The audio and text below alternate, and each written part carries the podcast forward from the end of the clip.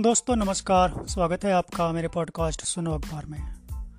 आज का podcast Suez नहर और पनामा नहर के बारे में है।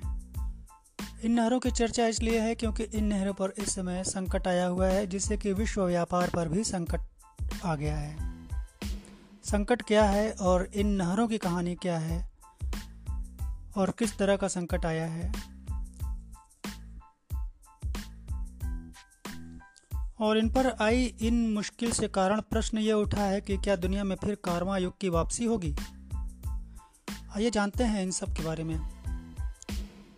18वीं सदी के अंत में ब्रिटिश इंजीनियर भारत तक पहुँचने का छोटा सा रास्ता तलाश रहे थे। अफ्रीका के केप ऑफ़ गुड होप वाले रास्ते पर पुर्तगाली और डच जहाज़ों की तोपें आग उगलती थीं।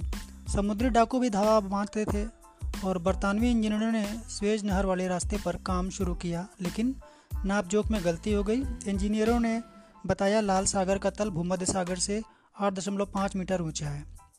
खुदाई के लिए पूंजी नहीं थी। दूसरे रास्ते की तलाश शुरू हुई। ब्रिटिश आर्मी ऑफिसर बेस्टन फ्रांसिस रॉडन चेस्ने ने यूफ्रेटस पर स्टीम बोट सर्विस के ज़रिए भूमध्य सागर को फारस की खाड़ी में जोड़ने का रास्ता निकाल लिया। 1834 में यूके की संसद ने इस रास्ते का सर्वेक्षण के लिए दो लाख पाउंड का बजट दिया। जिसने दो स्टीमशिप के हिस्से पुर्जे लेकर बिर्क पहुँचे जो कि आजकल टर्की में है। ओटोमन सुल्तान से मंजूरियों में देरी हुई और ईस्ट इंडिया कंपनी जो जहाज़ों में बड़ी पूंजी लगा रही थी, ने चेचने की योजना को भाव नहीं दिया। किसी तरह चेचने की स्टीम शिप यूफ्रेटस दरिया में उतरे तो ख़राब मौसम में फंस गए। अट्ठारह में French diplomat Ferdinand de Lesseps ने स्वेज पर काम शुरू किया और दुनिया की सबसे अनोखी नहर तैयार होने लगी। चिस्ने और स्वेज की कहानी आज इसलिए है क्योंकि दुनिया अब कारोबार के लिए पुराने रास्तों की नई तलाश कर रही है। स्वेज और पनामा नहरों ने विश्व व्यापार की दुनिया बदल दी थी, लेकिन दो साल पहले तक विश्व की किसी कंपनी ने नहीं सोचा होगा कि ये रास्ते रुक जाएँगे। पनामा के ज़रिए अमेरिका, कनाडा और लैटिन अमेरिका के लिए व्यापार सुगम हुआ था, जबकि स्वेज ने एशिया को यूरोप और अमेरिका का बाज़ार दिया।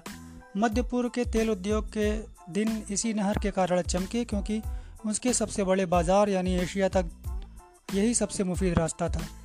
लेकिन आज स्वेज में जहाज़ों पर हमले हो रहे हैं। बीते साल, यहाँ एक साल में करीब उन्नीस हज़ार टैंकर शिप गुजरे थे और दुनिया का करीब तीस फ़ीसदी कारोबार इसी रास्ते से होता है। लेकिन अब शिपिंग कंपनियाँ अफ्रीका की परिक्रमा करते हुए केप ऑफ़ गुड होप होकर जा रही हैं।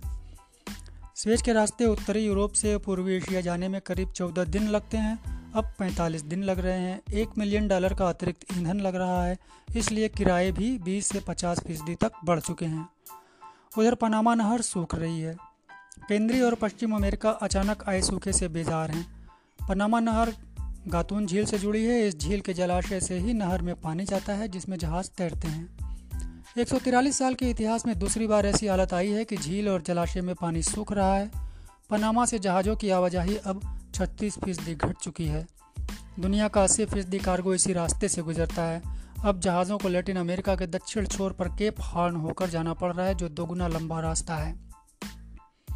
स्वेज और पनामा में आई बाधाओं से अटलांटिक को प्रशांत महासागर से, भूमध्य सागर को हिंद महासागर से, अमेरिका को यूरोप से और यूरोप को पूर्वी एशिया से जोड़ने वाले 180 छो, 180 छोटे ट्रेड रूटों और 2000 बंदरगाहों 170 देशों के बीच कारोबार मुश्किल में फंस गया है। कहते हैं कि सन 1900 में अमेरिका के पास अटलांटिक और प्रशांत महासागर को जोड़ने वाले दो रास्तों का विकल्प था। एक पनामा और दूसरी नहर जो निकारागुआ लेक होकर जाती थी।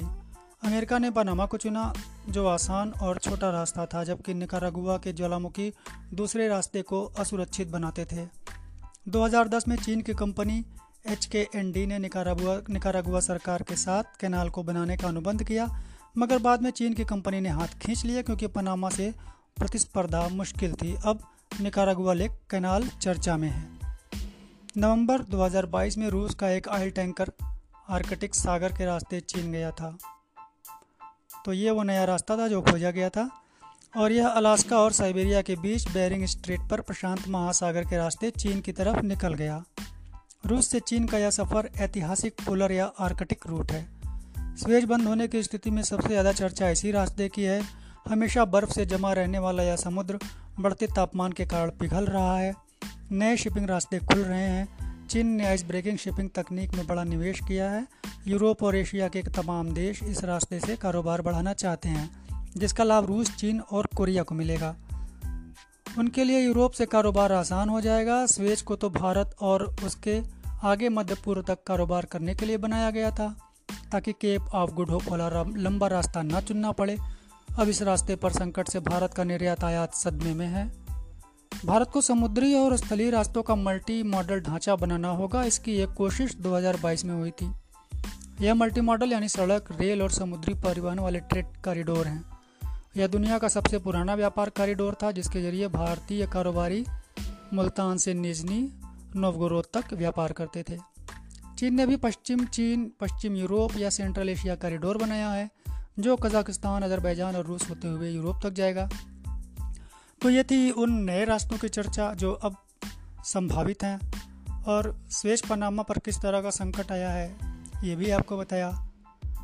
और ये एपिसोड आपको कैसा लगा? मुझे बताने की कोशिश कीजिए और मैं इंतज़ार करूँगा। दोस्तों, आज का पॉडकास्ट यहीं तक। तब तक आपसे विदा लेता हूँ अगले पॉडकास्ट के लिए। नमस्कार, धन्यवाद।